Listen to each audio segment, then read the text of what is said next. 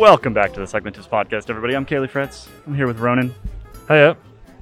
Uh, Ronan, I just want to say that um, our our analysis of today's stage yesterday, I feel like we're pretty spot on. I think we said definitely a breakaway, right? Yeah, what did we say? There was a snowball's chance in hell of a sprint. Yeah, I think that's exactly what we said. Yeah, just rewriting history here. Well, we are we're we're standing at the finish line. It's 10k to go. We're doing a little uh, little roadside pre-chat before the chat again. At the moment, Matej Mohoric, is off the front with 43 seconds, and we were just saying that the group behind, the closer they get to the finish line, the less they're going to be working together. So it seems pretty likely he might make the line at this point. Yeah, it's it's one it's another one of those scenarios where you, you know you look at it on paper and you go right a, a group chasing a solo rider. Surely the group is going to catch them, but there's so, so many different dynamics at play, so many different tactics, and exactly as you said, the closer they get to the finish, the less guys are going to want to use their legs. The closer they even get to the sole rider in front, you often find that a group you'll start seeing guys started thinking we're so close to this guy now, we're going to catch him. I'm going to hold off and save my energy and and that sometimes can mean that the group doesn't catch a solo rider as well. So certainly looking good for Mohoric at the moment, but there is 10k to go, and I think he has, if I remember right, one more lump to get over. Let's talk about the reasons why we were so right today. Uh, meaning that you know the reasons why a breakaway succeeded. So uh, I think the assumption coming in from from obviously much lesser pundits than us was that well that Quickstep would hold it all together. That that uh, that they don't would have enough reason to do so given that there's only two more shots for Cavendish to better Merckx's record, and that they would probably have some help from Alpecin-Fenix and maybe Israel Startup Nation, which we did actually see that they gave it a shot to try to hold it together earlier today. That didn't happen though. I think I think many pundits were just so deflated after yesterday's stage that you know there there there wasn't and maybe after this whole tour even there was so much predictability that you know the, we just assumed it was going to be the boring scenario that none of us want to see. But what we have seen today is just a reminder that regardless of the course, regardless of, of anything, it's the riders who make the race. And it can be a pan flat day or it can be a mountainous stage. And either of those can be hard or easy. And we've seen today has been it, yeah, it's been absolute uh, chaos at one part in the middle of the stage with attacks going left, right, and centre. We've had crashes, we had a tough intermediate sprint, and you know what we ended up seeing was a group of twenty or so who forced herself clear on a day that it looked like would be controllable for a sprint team. But so late into a three-week tour, you know, eh, it, it's it's always difficult to predict. On top of that, you know, it's eight-man teams now, so you have seven riders to ride for Cavendish. Alpecin, yes, they might have rode for um, for Philipsen, but we've seen that he's been beaten by Cavendish time and time again. So there, there's probably very little, or there's probably quite a lot of reluctance to just deliver Cavendish to the line for, for another win, and all those things factored in with the the fact that this is the last chance for anybody who isn't a time trialist or isn't a sprinter to get a stage one. There's so many teams who don't even have a stage one or a podium to show for this race so far. So all those things have just combined for. Uh, the least expected day to quote to quote uh, one uh, team's uh, Netflix documentary. And as we watch right now, 8K to go, that group behind Mohoric is really just they're not working together anymore. We, we saw it at almost exactly 20K to go. All of a sudden, they went from a nice rotating pace line, super efficient, everyone working together, and all of a sudden, guys stop coming up the other side, and it they lose that rotation all of a sudden you've got a guy taking a pull and then another guy taking a pull and then another guy taking a pull and they're looking at each other in between each one of those and that is just enough to drop the kph just a couple and keep a guy like Mohoric off the front. Exactly and with you know with nine riders in this chasing group that's just too many to work effectively as well. And on top of that you've got uh, a Trek Segafredo pairing. So a lot of the riders will be sort of thinking, I can hide here at the back. The other eight riders will do a, an extra turn, and that doesn't work. and then there'll be riders looking and going, well, there's two Trek Segafredo riders, so they have to do the most of the work. But you know, again, it's uh, it's just all playing into the hands of Mohoric here at the moment. Well, I'm just glad that we called this one correctly. Uh, it'd be really embarrassing not to. I feel like on a day like today, and so we'll be back once again after the finish. I am predicting a solo winner for tomorrow's stage? I can I can guarantee it. Now there'll be a solar winner tomorrow. I don't know. What what if what if one rider catches another rider right across the line? Is that is that a solo victory? In my book, yes. All right, we'll be back in 6.6 kilometers uh, when we know who wins this bike race.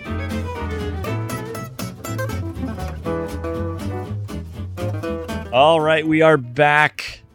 We are back. It is now a couple hours after the stage has wrapped up. We are at our lovely hotel here. Uh, there's we have our own pool, Ronan. Our own pool. It is ours for the night. It's uh, it's literally ours for the night. It's well, and the other people here. it is ours. they're not going to use it. We're going to use it. Before we go any further into today's episode, the mountains are behind us, and we're almost in Paris. Throughout the tour, there's been one thing that pros almost exclusively rely on, and that would be tubular tires. And whether the riders are hitting the climbs, the sprints, or the transition stages of the tour, they want tubulars they can trust. The Continental competition is exactly that tire. They're trusted by six of the teams at the Tour, which is a quarter of all the teams here. And as we know, they're often unofficially used by other teams as well. Conti competition tires are handmade in Germany using a combination of black chili compound and Vectran puncture protection. So if you're going the tubular route, ask your LBS to install a set of Conti competition tubulars. Thanks to Continental for sponsoring today's episode. Now, Ronan, you heard from us earlier. Well, we we heard from. They they heard from us. We spoke earlier. Uh, three hours ago now, ish, three and a half hours ago now. Uh, but that was like was six, seven k to go, something like that. We weren't sure exactly what was going to happen. We were pretty sure what was going to happen, but we weren't exactly sure what was going to happen. Since then, it happened. Matej Mohoric has won another stage of the Tour de France. Congratulations to him in pretty spectacular fashion. Uh, took advantage of that breakaway just really not working all that well together at the end there to go solo. But but I think it's important to to note that it's not that that breakaway was working terribly. In fact, they were working quite well together for a while. It, he was just super super super strong today. Uh, he was definitely super strong today, as we've seen numerous times in, in this Tour de France. Mohoric is is yeah, it's pretty much on fire. You could use that often overused term in the form of his life, but is. He's won two stages of the Tour de France. He was in the break yesterday as well, going up uh, the Tourmalet. Uh, he's been in the break numerous other times as well. Uh, so clearly the rider on form. If, yes, they were working together behind, but the, the the cohesion of that group wasn't exactly as good as it could have been. Um, we mentioned that while while we're standing watching the, the final 10k there, but uh, you know that's not to take anything away from Mohoric. That I think the cohesion really fell away when they realized they just weren't catching him. It was at 40 seconds, then it was 50 seconds, then it was a minute, and you know the riders behind were thinking about second place then, and that second place was actually incredibly impressive as well. Christophe Laporte of Cofidis. Uh, it was a slight drag up to the finish. I'm not sure if that came across on TV or not, but it, it was a drag up to the finish, and he basically just did a seated effort, uh, let out. Uh, Casper Pedersen was on his wheel, sort of let out what wasn't really a sprint, was just a, a huge seated effort, uh, and Pedersen couldn't come around him, couldn't couldn't uh, couldn't even try to. There, there was a moment about 150, maybe 100 meters to go, where you could see Pedersen look behind him. Who he'd been on the wheel then for a while, but he looked behind him because he was like, "I need to make sure I have third here because I'm clearly not coming around Christophe Laporte, not going to happen." And it turned out to be the case. Actually, came across with a with a, a little bit of a gap, not enough for actually a, a time difference, but a little bit of a gap over Casper Pedersen we were standing next to um, Mitch Docker, actually, who's here with the Cycling Podcast. Uh, we were standing next to him as that was happening, and he, he sort of remarked uh, about both Laporte and Pedersen, but mo- mostly about Laporte, how kind of astonishing that succeeded effort was. He never even got out of the saddle. He just literally put his head down, sat down, and put out I don't know how many watts, six, seven hundred watts for like a minute and a half was pretty unbelievable. I'd say it was more than that. Yeah, he's, a, he's, a, he's a big guy, yeah. and he was going very fast up that hill. it was pretty impressive. Bit of a headwind as well, which might have been kind of keeping guys in the saddle. They realized that they had they were one they were climbing, and two they had a bit of a headwind, uh, and that was keeping you know basically if you get up out of the saddle, you get you're you're less uh, you have more aerodynamic drag, and so a lot of seated sprints in that finish there. Brief note on today's stage as well 207 kilometers. Long. Four hours, 19 minutes. Not long. Forty-seven point nine, or effectively 48 48, km/h. kilometers per hour. Yeah, so uh, to pull off that kind of effort at the end of such a, a fast day is uh, and not really flat, like No. sort of flat, flat compared to yesterday. I think it was twelve hundred meters of climbing. yeah, So but so not flat, not even a little bit flat. Yeah, impressive all around. But the real story of the day came at the finish line, and I, there's been much debate. You know, we're sitting here in the press room, or we, we were sitting in the press room, surrounded by our, our reporter colleagues, some of whom who have covered the, the Tour de France for a very long time. There was some debate as to the purpose and source of the uh, basically the finish line salute that Matej Mohoric used as he crossed the line. Describe it for me, Ronan. uh, he effectively held his finger up to his lips, doing the shh sign as a kind of international speak for shut your mouth. and then he did the zip lips um, sign, which is well, what's the international? What's that the international sign for? Um, Omerta? Mm, I think so. Yes. So, so he spoke about this in the press conference, and before we talk about it, you should hear from him. So, here's Mohoric on why he did that. It was just a sign, uh, sign to show uh, to all people uh, that question our performances, to to be mindful uh, that we are making huge sacrifices with our uh, work, with our uh, with our nutrition, with our training plans, plans, race plans, with all the time you spend away from home in training camps, and we all work hard. It's the biggest race in the world to come here ready, no? And uh, we performed at a good level this year, and we also performed at a good level in the past. Uh, obviously, our integrity has been a little bit questioned with this investigation ongoing, but uh, that brought us even closer together as, as riders and also the team. And we were even more determined to prove that we have nothing to hide. We collaborated fully with the police, and uh, we are here to focus on bike race now. It's uh, it's the biggest event in the world, and also today we try to make our point that we are one of the best teams in the world, and we are on the even play field. And yes, we just all want to do the best in this uh, beautiful event. So basically, he was saying it was a shush to the media and fans and people on the internet, basically claiming that his uh, his team is dirty, that uh, there was reason for the police raid that happened earlier this week. He's tired of it, and he was basically trying to defend himself and saying, "You guys can shut up." And this stage win is I don't know proof uh, that doesn't that doesn't really work that way, uh, but he was clearly riding angry today, and it was on his mind when he came across the line because that's what he decided to do. It is unfortunate. It's an unfortunate gesture because the last time uh, that particular gesture made headlines, particularly the zipped lips, was in 2004 when Filippo Simeoni headed up the road and Lance Armstrong uh, was apparently angry at him, chased him up the road, and of course the dynamics were such that uh, the yellow jersey Lance Armstrong in particular, the winner of at that point uh, was that six Tours de France. He chases you. He ends up in the breakaway. That breakaway is not staying away, right? All of a, all of a sudden, all of Lance's uh, well, everybody else fighting for the podium, everybody else trying to win that Tour de France is not going to let a breakaway with Lance Armstrong go up the road. So it was effectively it was a way to kill the break without having to chase the break. Um, he gets into the breakaway, and the rest of the breakaway riders are basically begging him to just get the hell out of there. And he says, I will go back to the peloton if Simeoni goes back with me. And at some point, Simeoni goes, Okay, fine. I will go back with you. Now, why did he do this? He did this because not too long before that, Filippo Simeoni had testified in a, I believe it was in Bologna, in an Italian court against Michele Ferrari, who at that point in time was still, you have to, you have to take yourself back to 2004. At that point in time, did most people suspect that he was a dope doctor? Yes. Had it actually been sort of fully proven and had he been removed from the, from the sport yet? No.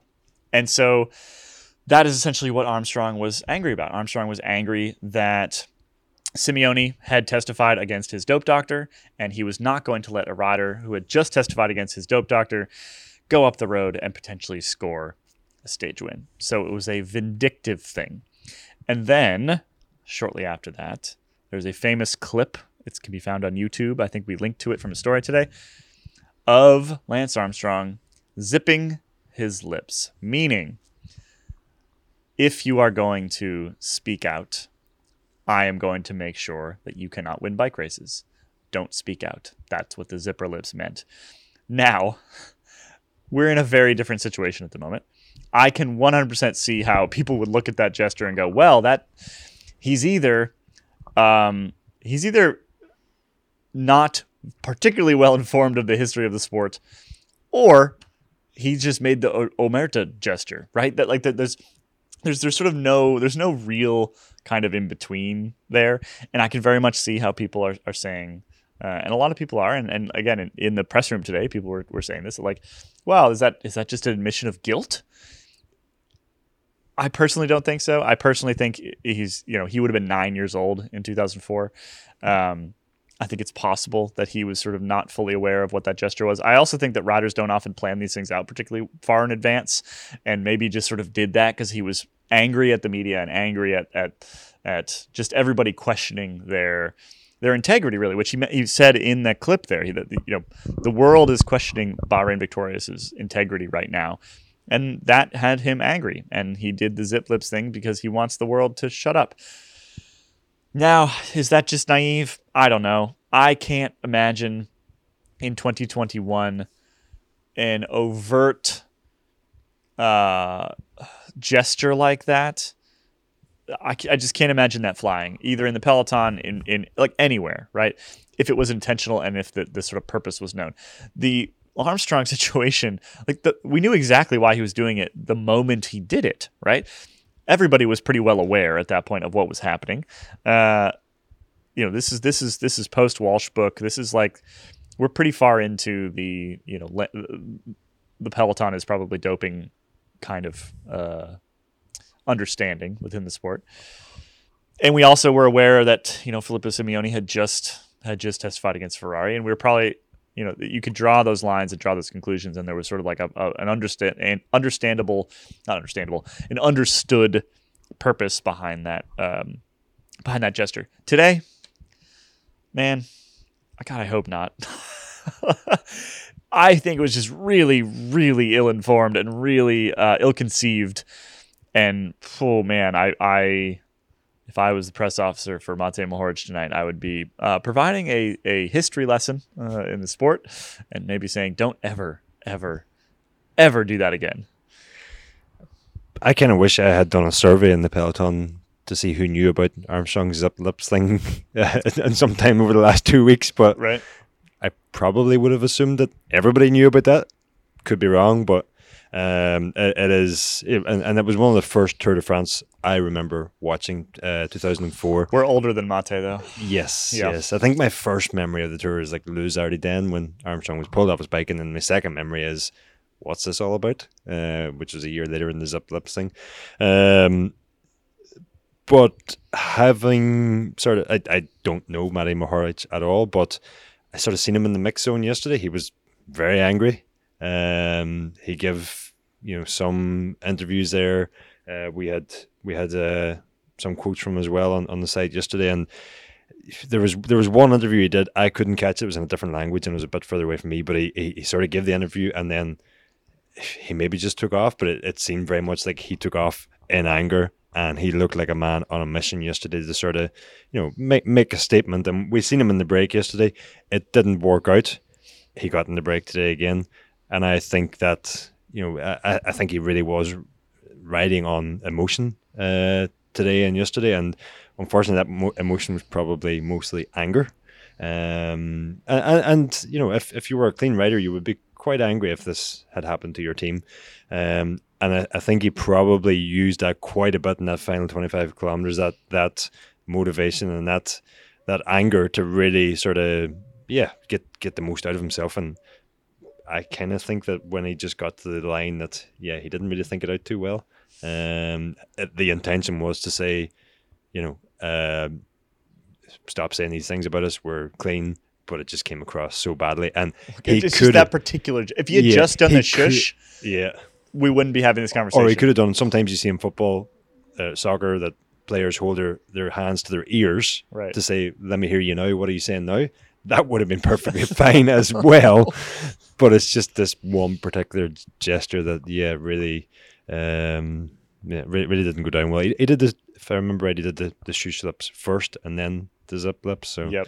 maybe he Yep. just got a bit carried away. It, it, it's, it, uh, I, I don't know how uh, dopers think, but I, I imagine they try not to make it, try not to admit it in public, and that basically is a, a, a public admission. I think. yeah, because that's the thing is it's either a public admission or just like a moment of stupidity, right? Mm. And, and yeah, like I. Matej Mohoric is not Lance Armstrong. That that much is very clear. Lance Armstrong is probably the only rider in the last, well, in the, maybe in the sports history, but probably not in you know in the last in the modern era, who who would have the well just the audacity to do that and to basically make a public admission and just you know brush off his shoulder, right? Because he was asked about it afterward. Simeoni was asked about it afterward. Simeoni basically said, "Well, yeah, we because the two of them came back from the breakaway to the peloton together, had a conversation. At one point, Armstrong even had his hand on Simeoni's shoulder. You, Simeoni was asked about it after the stage, and he basically said, "I can't tell you. Uh, it, it's I believe the exact quote was." Armstrong and I spoke as the peloton was catching us, but I prefer not to say what he said. It was too serious. so, yeah, I mean that that that was a case of and here's another important difference. That was a case of of Armstrong enforcing the omerta, which again was the sort of the, the, the pact within the peloton to never never speak of doping ever. And Simeoni had broken the omerta, and so that was Armstrong enforcing that. What what would Mohoric have been enforcing today? Because there's been no he wasn't talking about a rider who was spoken out. He wasn't talking about any anything in particular. All he was talking about was a a raid which appears to have pulled up nothing, uh, and rumors basically, and, and and rumors that don't, as far as we can tell, have, have any real foundation or at least any evidence. Um, the foundation or not is is unknown, but no evidence at this point in time. So it's it is a different it's a different moment and therefore clearly I think means a different thing. Um, but man, what an unfortunate way to end that. Like, way to ruin your second stage win, right? that's that's the if this if this kid's clean, what an unfortunate unfortunate thing for him. All because he didn't watch the 2004 Tour de France or something like that. anyway, we don't need to spend any more time on this. Um, I thought it was worth worth doing a a brief history bit on the Simeoni incident because I, I they're like people just that's a long time ago now. I'm sure that we have listeners out there who weren't watching the race at that point in time or have never heard of it. Mohoric was one of the first riders to use a super tuck to great effect as well. Maybe he was just telling the UCI to shush. Look, I, I can still win races without my super tuck. That's true. It was the 2013 World Championships, I believe, and he won the junior race. Was the U23 race? One of the he won both at, at, through, It's during true. his career. So He did. He won both at some point. That's why I can't remember. Uh, anyway, he won. It was that year, and yes, he he basically was one of the first riders to use a super tuck on television, uh, and it kind of spread from there. So yeah, kind of the original, the originator of the super tuck.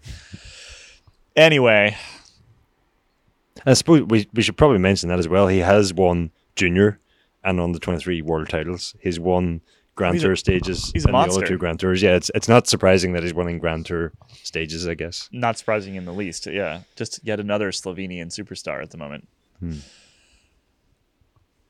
We actually have one more Mohoric related thing. This is a little tech thing, just a little tidbit that came out of uh, a, a chat with him. He runs a 55 tooth front chain ring. 55. Uh, and he basically said, well, actually, why, why, why would I repeat it? We have the audio. This is what he said. Not my, it's my little secret. I always use uh, 55, 42 uh, chain link because I think it gives you advantage in positioning in the peloton, especially when the road is going slightly down and the speeds are super high because everybody nowadays uses a 58 chain link in the time trials, but then you are on your own, no? and the speed is not quite so high. but the whole peloton moving, that's that's super high speed. So I don't see a reason why people use 53 or 54 on the on the actual stages where the speed is even higher than in time trials. Uh, I'm quite happy with my 55 42. Some of my teammates they joke because we have a special WhatsApp group where we say our, our wishes for the gears and the wheels that we want to use. And when I put 55, then uh, some of them jokingly say, "Yeah, uh, then I want a 56 or a 58," especially the bigger guys, because they make fun of me. But yeah, I think I'm. Uh, I think I did. Uh, I needed that today, and I think it helped me a little bit to recover in those force flat down sections. Big boy gears. People who use 53s are just soft. Meanwhile, most amateurs are on 50s these days, right? Man, I'm riding a bike gear. with a 46. It's true. The Pinarello you've got here at the Tour de France, uh, we've been doing these short little rides in the morning, and, and Ronan's on a 46 front chainring. My front, my outside chainring is almost as small as his inside chainring. or the other way of looking at it is his inside chainring is almost as big as my outside chainring. Yeah, so he's on a 55 42, which is something we see at like Paris-Roubaix quite frequently because there's uh, no big climbs. And I'm assuming that he does not run, not run those gears on days like yesterday. Uh, but still, impressive. A massive, massive gear. I mean, we saw his cadence at the end today. He's, he's a he's a low cadence guy. He doesn't. He's not a spin to win kind of kind of fella. And so I guess not too surprising that if you're gonna if your if your happy place is like 85 RPM, which looked like he was basically doing that for the last I think that was his peak for the day, 85. probably 85 yeah maybe 75 if that's where your happy place is then yeah you just need a big old gear on there well Well, yes, yes and no. There, there is actually other benefits to it as well, and we we have a, I think we have a, a sort of an episode of the Nerd Alert podcast coming up with some sort of uh, tech insight into the Tour de France, and and one one thing we looked at there is gear selection. We heard from from one or two writers about that, so we'll have that out hopefully in the near future, but. This isn't exactly isn't exactly something new, and one team that sort of stood out to me maybe not as well known, but the uh, the Ribble Weldtite team, continental team in, in England or a continental team in Britain, they've been running pretty big chain rings, guess, 54s and 55s for the last few years, and and that's sort of they uh, Dan Bigham, who's sort of known for his uh, work in aerodynamics and um, optimizing time trial setups and that he he switched uh, most of that team across to 55 just for the sort of um, just for the extra bit of efficiency you can get in, in your chain line, most of their riders are not spinning a 55 11 like we've seen Mohoric's doing today, but there is actually a benefit from from using a, a bigger chain ring. It just reduces the, the articulation in the chain, and, and there's a slight increase in, in, in drivetrain efficiency as a, as a result of that. But didn't sound like Mohoric, that's why Mohoric's was doing it. He was just looking for the extra. The extra speed, basically, the extra horsepower. yeah and, because it was a rolling stage today uh, you know there are long sort of false flat downhills and you're in a group that's well they average 48 so you're in a group that frequently is probably doing close to 60k an hour right if you're going downhill so it makes sense really Jungle Bob. juggle bob Bob Bob Jungels. Yeah. I think he had a 56 on when he won that stage of UAE tour or Dubai tour or some tour a few years ago. Finished with decent, and he had specifically put on the 56 and held off the chasing pack. Well, like you said, it, it moves you up the cassette, right? Effectively, uh, not effectively, it does. It moves you up the cassette going the same speed, and the the gears are tighter up there. You have a little bit of that that that drivetrain efficiency improvement. So there's a lot there's a, a lot of reasons to do that. I think you just don't see it that often. Still, there's a lot of riders on 54s. There's a lot of riders on 54s. Particularly the SRAM riders are mostly on essentially like a pro only setup.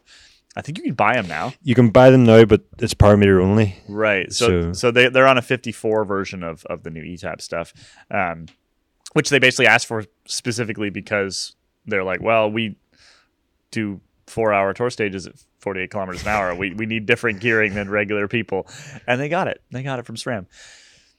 Just a little tidbit, fun little tidbit about Mohoric. Is that our Um, first nerd nugget of the tour? That was our first nerd nugget of the tour, I think. It's kind of bad form for the tech guy not to be bringing a daily nerd nugget, isn't it? That's all right. Well, well, you, you're forgiven.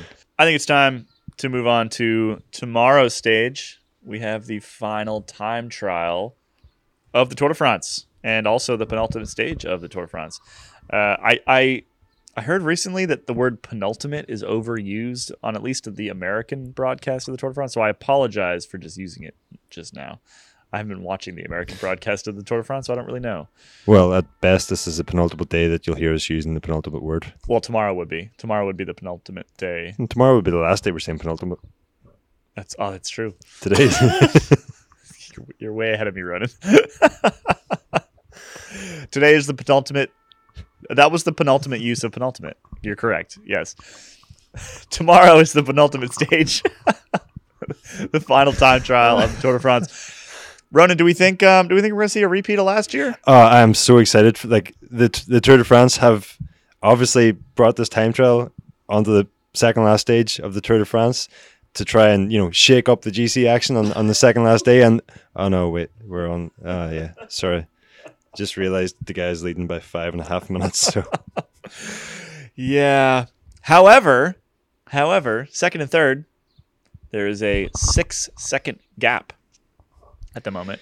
545, 551 behind Tadej Pogacar. Uh, Vingegaard and Carapaz still right there. And then there's a pretty healthy gap back to Ben O'Connor. Brief side note incredible, incredible from Ben O'Connor. He is going to have, he's going to have to have a good ride to keep Wilco Kelderman off his back because Wilco's a, a decent enough time trialist. Ben O'Connor, not known as an amazing time trialist, he's currently got 32 seconds on Wilco Kelderman. So not a massive, massive gap, but fourth place at Tour de France for Ben O'Connor. the first time trial, Wilco Kelderman beat Ben O'Connor by seven seconds. So not that far off then. Kelderman did have a really off day Yeah. in the first time trial, so uh, that's you know way below th- what we were expecting from uh, Kelderman on that day. Um, but yeah, we we could see a repeat. I'm not sure how. Of course, Ben O'Connor wasn't really in the GC battle at, at that point, and, or at least certainly wasn't at the pointy end of the, the GC battle in the stage five time trial. So um, perhaps he, he didn't go quite as uh, well there as, as he could have done had he needed to hold off someone chasing him from behind and defend his fourth place. Hmm.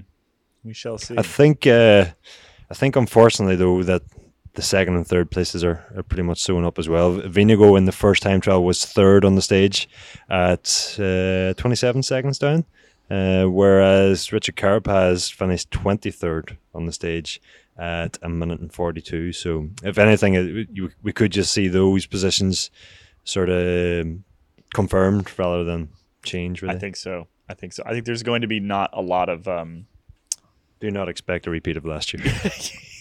yeah. Can you imagine? Like, Vingegaard takes five minutes and 45 seconds. of course, the reason we're like being so definitive about there being no chance of uh, Pogacar losing tomorrow's time trial is because we're actually hoping that that will then happen. Not that he will lose, but just that we get some some sort of uh, excitement in the final time trial.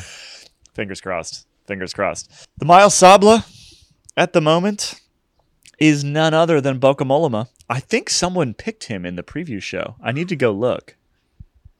Did anybody pick Bauke in the preview show for the Miles Sabla? I think I did. Uh, You might have. Pretty sure I did. You might have. Now, it's not a sure thing. It is absolutely not a, sure, a sure thing because Sergio Henao could lose two plus minutes to Tadej Pogacar tomorrow, which would put him in the running for the Miles Sabla because right now he's at 58.26. It's also very tight between Bauke and Franck Bonnamour, who has been one of the most aggressive riders. I think he's actually in the running for the Super Combatif uh, category. And he, so he was one of the riders who took a ton of time today because he was in the breakaways again today. Took what, fif- like 15 minutes on on uh, Bauke Put himself back into contention. He is now at one hour 21 seconds, and Bauke Bauke Mollema is at one hour four seconds. So we have a 15 second gap at the moment between first and second in the Mile Sabla competition. So close. It's so tight right now. And I was just, I mean, like, talk about tactical genius on Bonnamour's part to wait until today when Mollema really doesn't have a whole lot of opportunities to defend. Wait until today to pull himself back 15 minutes, get close enough to the Mile Sabla to potentially take it in Paris. It's uh, it's it's really the only battle that's come down to the final day. So KOM jersey has been decided. Uh, Tadej Pogacar will win that. Points jersey has been decided. Mark Cavendish will win that. The question now, of course, is whether he will take his 35th stage win on the Champs Elysees. Uh, you know, we did say yesterday that we thought he had, was a likely winner of today's stage, but I think he said he was a definite. He, we said he was a definite winner of today's stage. In my defense, a lot of teams thought the same thing. They were they were prepared for breakaway days, and a lot of and a lot of obviously the teams that hadn't won a stage yet wanted one. But I actually spoke with uh, spoke with Michael Mørkøv uh, after the stage, and he said, paraphrased, that yeah, like they were they were gonna ride for a sprint. They were hoping to ride for a sprint. Uh, they had a couple other teams that they knew were interested in the sprint, and Fenix and, and Israel Startup Nation most most obviously, but they were also sort of prepared for for that chaos. And once it kicked off, they were not not going to waste all their energy trying to hold that thing together for Cav when they have the Champs ahead and they really really want to win there. So that's what he said. So we weren't totally off base. We were just completely off base. 100% off base while also not being 100% off base. it, it was a surprise, but maybe we shouldn't be surprised. Yes. Correct. Well, before we get into uh, some details of tomorrow's stage, let's hear from José Been. It's stage 20 and we have a time trial again. Last year, we were all treated to the most amazing Tour de France time trial in recent history. Primoz Roglic had ruled the Tour de France until then and only faced an uphill time trial to La Planche des Belles Filles to cement his place in history to become the first Slovenian winner of the Tour. Until he wasn't that Slovenian. Well, we all know what happened on stage 20 last year, and we will all remember that for a long time. Today's time trial is rather flat. We're still in the wine region with an intermediate point in Pomerol. Remember that very expensive wine I told you about yesterday. And the finish is in Saint-Emilion. Saint-Emilion is a medieval city surrounded by vines and it's been listed as a UNESCO World Heritage Site. And it was the first wine growing area in the world to have this prestigious label. The legend tells us about a monk from Brittany who sought refuge in one of the natural caves in a place called Ascumbas, which is the former name of the village. This was all in the 8th century. The monk's name was Emilion. He lived the life of a hermit and he accomplished a few miracles and rapidly became famous in the region and even far beyond the border. Soon he had many disciples, and with their help, he evangelized that place and made it become a great religious center. Even after he died, his followers carried on his legacy and even called the town after him, Saint-Emilion. Today's television images will be absolutely breathtaking and make you want to pack your bags and travel to France. For many viewers of the Tour de France, the castles, rivers, mountains, sunflowers, and vineyards of France are the principal reason to watch the race. Commentators tell you all about the church we just passed or the abandoned chateau on the mountaintop. And the French television even have a dedicated commentator whose only job is to explain what we see outside of the race. Frank's vocabulary is full of extraordinaire, magnifique, and formidable. The Tour de France has a road book where all the stages are mentioned in technical detail, but it also has a commentary book of 460 pages this year. Regions and towns pay money to the organisers to be shown to the world, and cycling is a fantastic way to showcase your country to a worldwide audience. So the regions and the towns hope that commentators also give you the touristic information during the broadcasts. I commentated on my first Tour de France in 2014, and the book has doubled in size ever since. It was an important source when I commentated for Eurosport, and it has been these past three weeks, giving you, Cycling Tips listeners, some background information about France.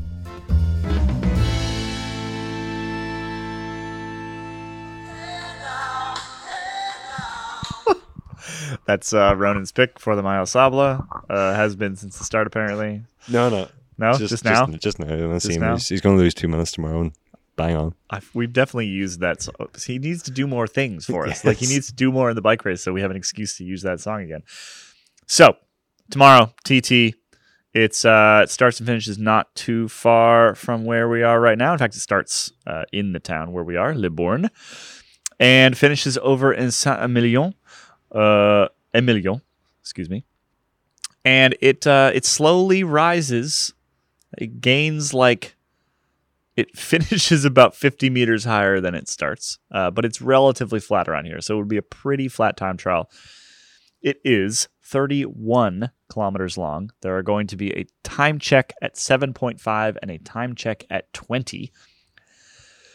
And none of this will really will really impact anything. But they'll go out there, they'll ride hard. There's still a stage win available, and the time trial specialist will absolutely want to take that away from Tadej Pogacar. As we said last time, Pogacar definitely benefited from from much better uh, conditions, weather conditions, on the last time trial. Some of the real heavy hitters of the time trial, uh, they went early in the day, and it was raining, it was windy, it was nasty, and Pogacar did not have to deal with that. Now tomorrow, the forecast is for lovely weather. It's going to be a little bit breezy, but in general, pretty lovely weather. So we shouldn't have that as an issue. Yeah, and even since that first time trial, I've heard that the wind conditions during the day actually picked up, and it it was a course that really favoured uh, the the one sort of section where the the riders were exposed to the wind was a tailwind section, and it, and the wind really actually picked up towards the end and and sort of helped Pogacar as well. But yeah, he was still time trialing at the same time as Wout van Aert and a couple other uh, of the favourites for that stage. So um, certainly can't be certainly can't be ruled out for tomorrow's stage. But I, I don't think he will take it tomorrow. It's real flat. It's real flat, and uh, it's got to be a it's got to be a Stefan Kung or a or a or a Stefan Bissegger. Could be a battle of the Stefans. Could tomorrow? This was Stephens. Yeah, Stefan v Stefan. Uh, I think I I think I I think I put some uh, some money on Brandon McNulty ahead of the first one. It actually wasn't that bad a shot. He just he crashed. Who's your pick for tomorrow? I'm going for Bissegger again. I went from ahead of the first time trial. He got the worst of the conditions. Was still third in that. Um, so I'm going for Bissegger again. He he was he, he was. Can I say pissed? Yeah, He was properly pissed after the finish of the last one, uh, the last the last time trial. He was he was pretty damn annoyed, uh, just about the conditions he'd got. Um, so yeah, I, I think he's going to. We haven't said or heard his name this week. Not surprising because it's in the mountains, but still, he's. Uh, I think he's putting everything on on tomorrow. he's a big lad. He is. He's, um, I don't. Can we say this? Is he? He's built like a brick shithouse. He's the boss. he's like, you know, most of the riders go by, and you're like, all right, tiny man, tiny man, tiny man, tiny man, tiny man, and then Bissegger goes by, and he's like, like you know the difference between like a greyhound and then like a like a bulldog. it's that basically. It's it's like that. Yeah, he's he's he's a big fella. Not like huge, tall or anything like that. Just just like strong. It's Hmm. really strong looking. He's a tank. A tank, brick shit house. whatever you want to do, whatever you call it. All right, so Bissegger's your pick. I'm gonna go with Stefan Kung, big Stefan Kung fan, and uh, I think he's gonna do it tomorrow. I'm pretty interested to see tomorrow just you know what sort of tech decisions some some of the teams go with, some of the riders go with, given that it's uh, what did we say, 30 kilometers uh, with 239 meters of climbing, so it is effectively pan flat. Um, it's it's just going to be all about aero. There there is a bit of wind forecast from for tomorrow, but not enough to sort of influence what sort of wheels and that the, the riders will use.